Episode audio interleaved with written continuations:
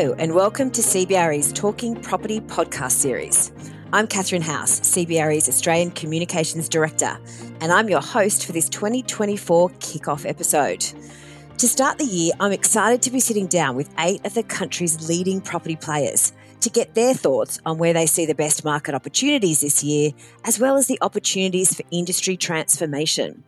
We're packaging these up into three episodes, which will roll out weekly between now and the end of January. Today, I'll be chatting to Charter Hall, CBRE Investment Management, and Lendlease. And make sure to tune in over the next fortnight to also get the good oil from Brookfield, Aliro, ISPT, Investa, and Aware Real Estate. So, joining now is David Harrison, Managing Director and Group CEO of Charter Hall. David, you have over 35 years of property market experience and have overseen the growth of the Charter Hall Group from 500 million to 87.4 billion of assets under management since CHC listed on the ASX in 2005. I'd love to get your insights on where you see the best property market opportunities in 2024. Well, it's a complex question because, you know, every down cycle we've been through, we've typically taken advantage of pricing the market. And, you know, if you look at the history of the group, some of our greatest growth periods have been immediately after a, you know, a correction cycle. So I guess the way I look at it is I'm a bit agnostic about any particular sectors. Everyone wants to talk about alternatives at the moment and the living sector and beds, sheds and meds. And I think the way I look at it is, you know, we manage a lot of capital for 40 odd thousand retail investors, uh, high net worth through to sort of some of the biggest institutions globally and, and domestically. And we're always looking out for outsized returns for those capital partners. So interestingly, I think there are going to be some fantastic buying opportunities in what, you know, are still considered traditional core sectors. There's a lot of value you can add selecting assets that have got risk and de-risking them. So that'll be, you know, where our focus is. It's a bit like having lots of children. You love them all. They've all got their different challenges. And um, sort of the way I look at our different assets and our different sectors, we're equally focused on them. And as you alluded to, you know, some have been a little more challenged than others. And I guess we'll be looking at, you know, opportunities where we can sort of use our deep skills to add value. That might be in the office sector, it could be in industrial, could be in retail, could be in some of the social infrastructure areas that, you know, we've now grown the business into. So I guess some might say they're looking for, you know, stressed sellers.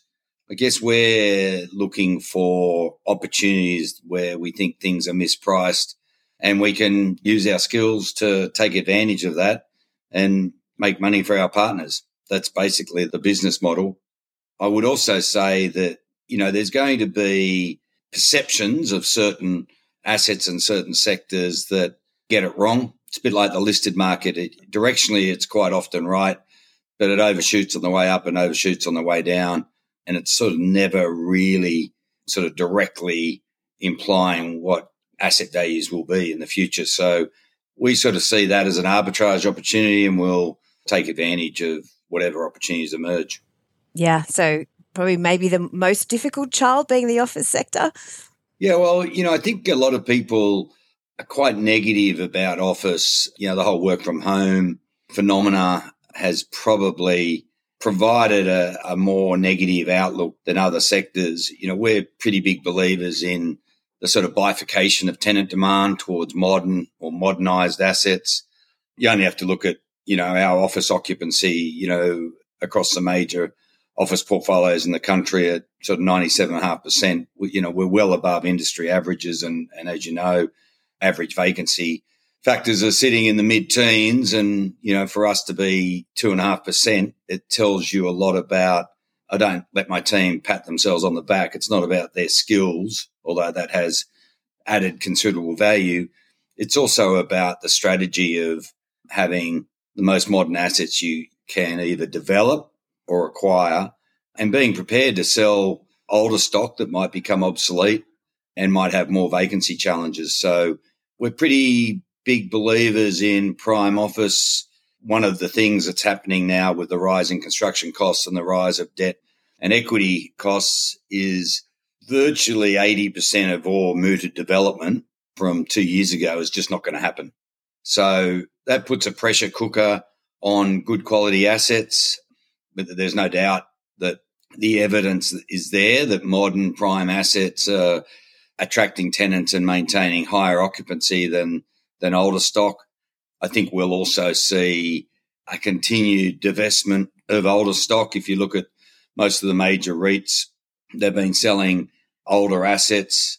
One commentator called them old boilers. I think that's inappropriate, but uh, I did see that in a financial review story. um, you know, at the end of the day, there's a reason why buildings built in the 50s and 60s and 70s are being sold, and the more modern assets are not being divested by most of the major property players. So now that will eventually, like I saw in the early 90s, the last time this country had a real recession, some of that older stock will get to a point where it gets redeveloped, refurbished as residential of some sort, whether it's built to sell, built to rent, student accommodation. But, you know, that's a painful exercise for people that own those assets. You know, we probably prefer to focus our attention on the good quality modern office assets where I think tenant demand will be stronger. But it, look, this is just a cycle like any other cycle. That you know, everyone thinks industrial's red hot, and it is, and market rents have grown. But we need to be careful in Australia that we don't go down the US route and, and see a whole lot of speculative development. One of the reasons why Australia's industrial sectors had some of the better risk adjusted returns is that we all learned our lessons from the early 90s. There was a lot of spec development in the late 80s, both in office and industrial. But, you know, I saw office values drop 80% in the 90s because there was too much supply. So hopefully there'll be some rational thinking around just how much new supply is actually created without pre commitments. I think it's one of the features of the Australian industrial sector that is going to sort of hold us in good stead. But I, there's a whole range of different sectors that also go through oversupply. You know, shopping centre malls went through a massive oversupply creation in the 80s, 90s, 2000s, and then they've been through a pretty painful 10 year period of uh, market rents coming back because there was too much new supply. So it's not just greenfields, it's also brownfields expansion of assets that is, a, I think, the biggest risk for most property sectors. So most of the people that have gone through cycles and delivered for their investors have delivered because they've missed the dud sectors or avoided the dud assets as much as they've added value on on the good ones. So I think your job, particularly as a large manager of real estate, is to avoid as many pitfalls as you can and get some winners that creates alpha for your investors, yeah, rather than just being a beta player, which, you know, if you look at the history of property returns in this country, both listed and unlisted, there's been a lot of beta players and not that many alpha players. So, moving forward onto the idea of transformation in our industry, I'd be really interested to hear where you see the biggest opportunities are in this regard. Look, I think sometimes you can get a bit carried away with sort of transformation opportunities. If you're a fund manager, obviously the preferred route of growth is organic. However, inorganic opportunities do present themselves. We've obviously, through the growth of the business, grown predominantly organically, but we've done a few acquisitions like the Macquarie platform in 2010, uh, three or four other REIT take privates uh, like Folkestone, ALE Pub REIT, and uh, more recently the Irongate REIT. So I think people sort of talk about transformation at a macro level. You've got to be careful. Like, you know, the, the reality is that industrial has been a big winner with the growth of e-commerce. Now, you know, at the end of the day, there's a zero sum game. There's only 25 million people in Australia, yeah, growing at four or 500,000 a year. But there's only so much retail expenditure, whether it's online or, or bricks and mortar. So for every billion dollars of sales that is being done online, it's got to be taken away from somewhere else. So e-commerce has obviously been a big tailwind for logistics. It's created some challenges for, for shopping centres, particularly discretionary retail uh, shopping centres. You know, they're having a bit of a comeback after a really tough time in COVID. Energy transitions, pretty topical. You know, we've just seen the big fight over Origin. and, you know, people talk up energy transition. Yeah, we see energy transition in a number of different ways. For example, we're big believer in our triple net CPI linked service station portfolios. Now, if you think about them, they're just long term residential development sites where we've got a scarcity of land. You've got federal and state governments now trying to muscle up and get more density in cities. Sort of NIMBYism has sort of created this not in my backyard mentality from local government, which is why we've got a real supply issue in terms of housing stock. So, you know, our view is a lot of that will eventually move to EV, convenience, retail with residential above it. Ironically, in other parts of the world, you've got residential 10, 20 stories sitting above fossil fuel uh, service stations. But we haven't seen that in Australia, and I'm not sure we will. Now, if I think about the modernisation of our office stock, we're moving to net zero. You know, a lot of our buildings are electrified. We're doing a lot of green finance loans. So I think there's a whole range of different ways that you can be part of the sort of energy transition story without being a direct renewable energy investor. I know it's a, a diverse answer to your sort of broader question about transformation. So, you know, I think there'll be a whole range of ways to play it. You know, we acquired a large portfolio of Telstra data centers from Telstra in 2019. I think it's fantastic real estate, CPI plus half percent rent reviews, triple net, and they're basically land value in, in major markets. And whilst that is critical infrastructure, eventually it'll go through its natural operational obsolescence and that'll create opportunities to do other things with those assets.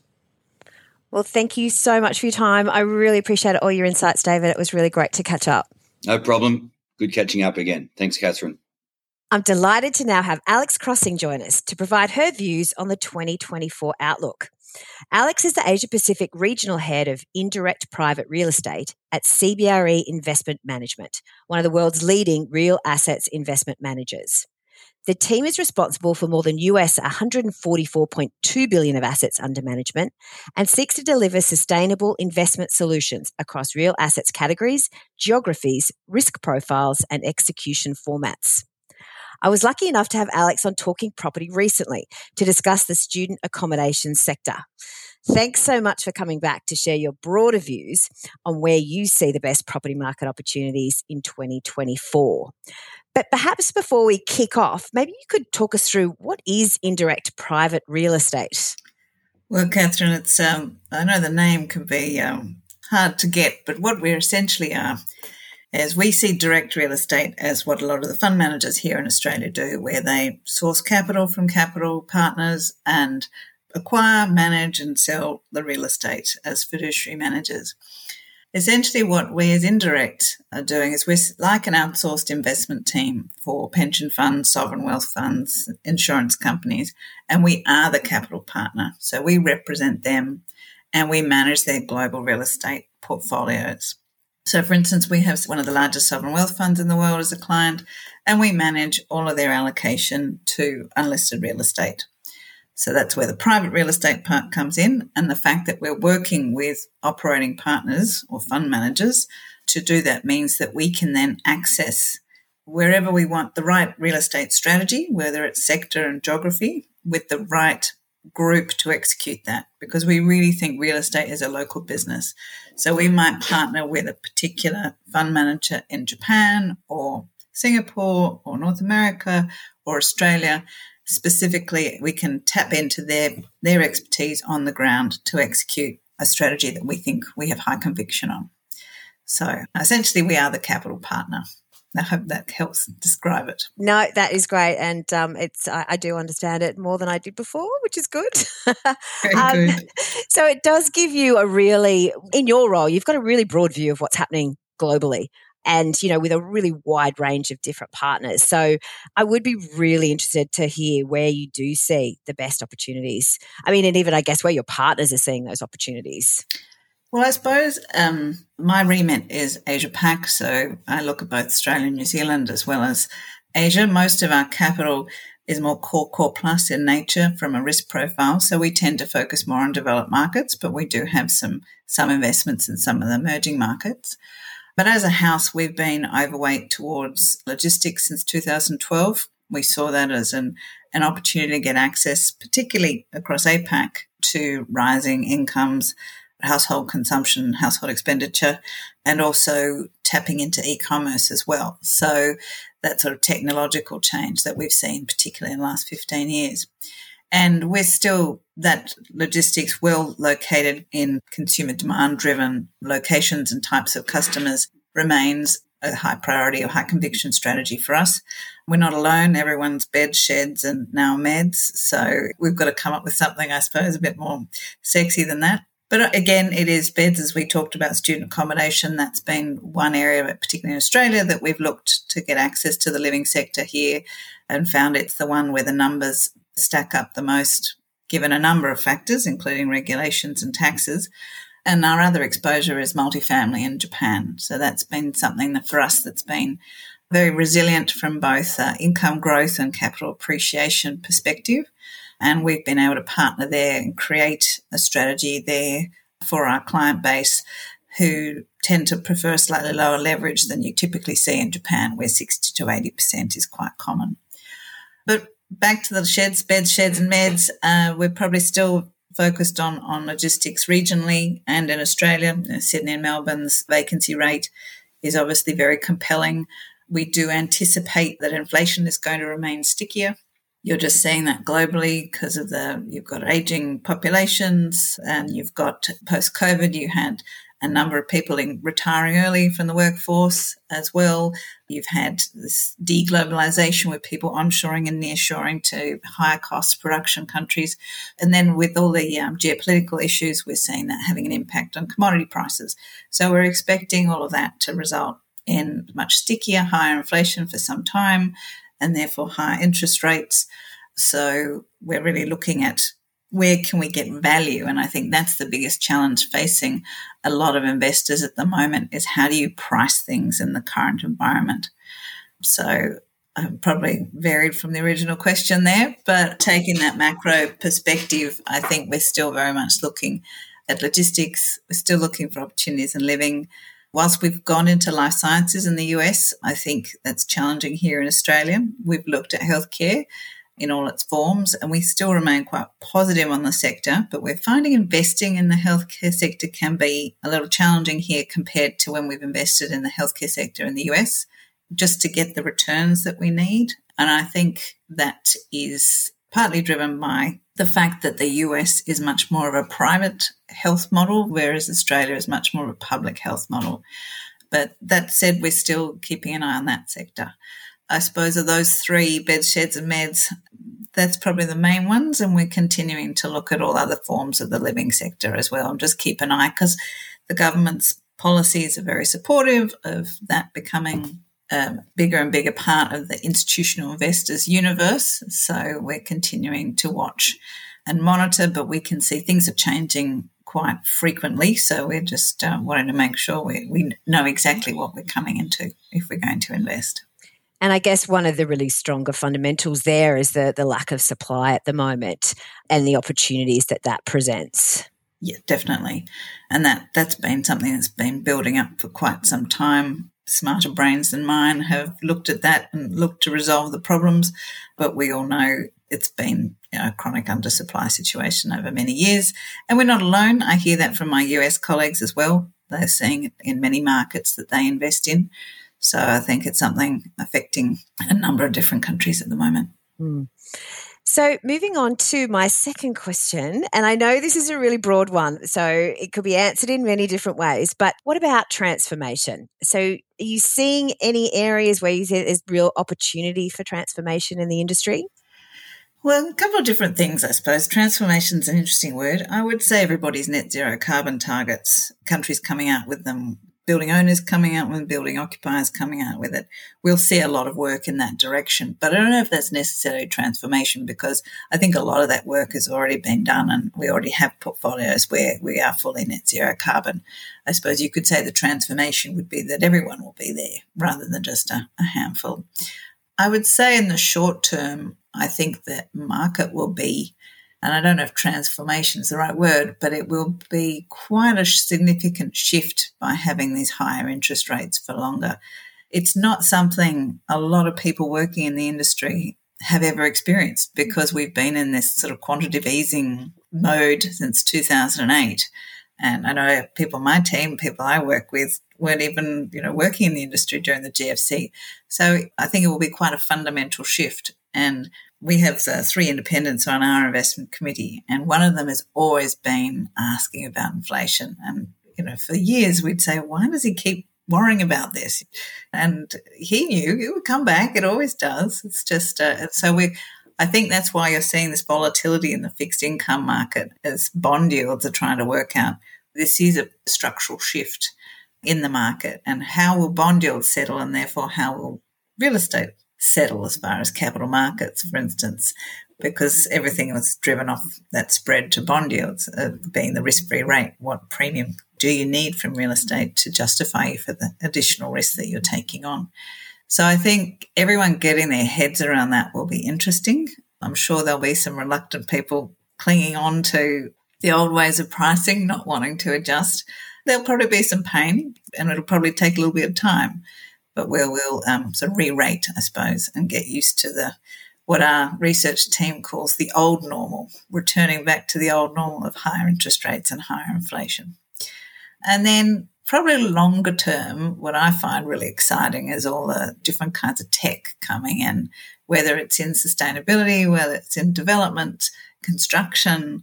I think um, some of those things are, are, really quite exciting and could have a, a really interesting impact. I know probably a lot of them are still very much at the exploratory stage that I read about, but if some of them become sort of commercialized and more widely accepted, I think that would be some really interesting times to see all of those get put in place. Yeah, there's some really rapid advancements happening in that area and some um, really smart minds working on that. So I'm looking forward to seeing what uh, evolves there as well. Thank you so much for joining me again. Um, I always really appreciate your time and your insights and uh, hope to catch up soon. Great. Thanks, Catherine. I'm now pleased to welcome Dale Connor to the program. Dale, you've enjoyed a 30 year career at Lendlease and took on the role as CEO of Lendlease Australia in 2021 to oversee all aspects of the group's development, construction and investments business in this region. The Australian business has over 30 billion in funds under management, 5.7 billion in assets under management and a 29.2 billion dollar development pipeline. So that's no small role. I'm really looking forward to hearing your insights on where you see the best property market opportunities in 2024. Thanks, Catherine. Good to uh, have the conversation. So, what are you seeing for 2024? Where, I guess, are, are the best opportunities in the market and, and for Lendlease? First off, I would say one of the strongest themes that's coming through to the market is sustainability in property and in construction. And that will only get stronger as uh, the pressure comes from you know, climate change and comes directly through legislation into how we um, how we not only build but operate our our assets and our buildings. Uh, so I think that theme is going to continue to be stronger. If I look at sustainability for us, I think of it in a couple of boxes. One is how we build. We're strongly pushing for renewable diesel, sort of reducing fossil fuel construction.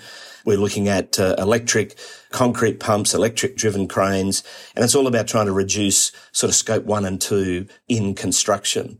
Then we think about the building itself and its design. We've shifted to all electrification in our commercial developments going forward. So our Victoria Cross development coming out of uh, literally out of the ground in North Sydney and above the uh, metro station, all electric building. We're thinking of removing gas from all of our kitchens in our residential construction so that driving electrification through residential. And then you start to think about scope three. You start to think about the building products, concrete, steel, glass and aluminium We've just written recently a scope three protocol about how we think about boundaries and measurement and working with industry to help drive embodied carbon out of the basic building blocks of construction. So I do think sustainability will continue to be something that drives a differentiator between those providing highly sustainable products in property versus perhaps the past. Yeah, it's interesting because I think a lot of people are looking at the scope one and scope two, but scope three is something that's a lot more difficult to crack. So it's great to see that that's such a focus um, for Lendlease. I was looking at a profile piece that was written about you and it was, you were talking about the intersection between transport and property, which I thought was really interesting. We just did a, a report we called the metrification of Sydney and, and the opportunities that that opens. So what are your thoughts on, um, if you could maybe share those with me about how you see that intersection playing out? Yeah, and, and I like that metrification. Um, and we see that intersection of transport and density and growth and development happening right across the eastern seaboard. It's driven by as much Cross River Rail in Brisbane as is Sydney Metro, Melbourne Metro, suburban rail loop. You know, these types of projects, big transport projects, transport outcomes uh, for the states. But what they really provide is not just a value capture of property, but but a real problem solver to the housing affordability and housing availability, you know, crisis that's in Australia.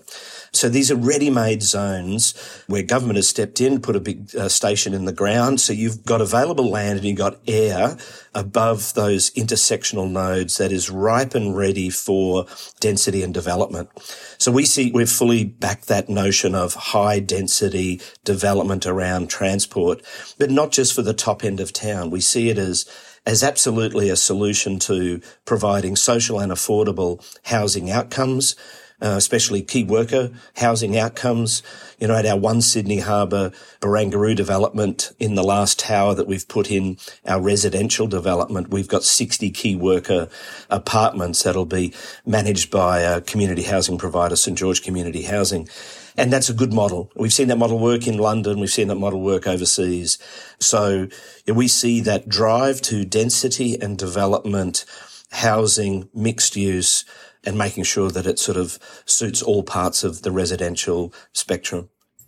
Yeah, it's such an issue at the moment. So it's great to see that there are some of these opportunities to really provide that much needed housing and, you know, a lot happening in that BTR space, people looking at purpose built student accommodation. But I think that social and affordable housing is just so important as well. We did a recent podcast with a couple of the, the social and affordable housing providers. So there seems to be a, a lot of opportunity in that space.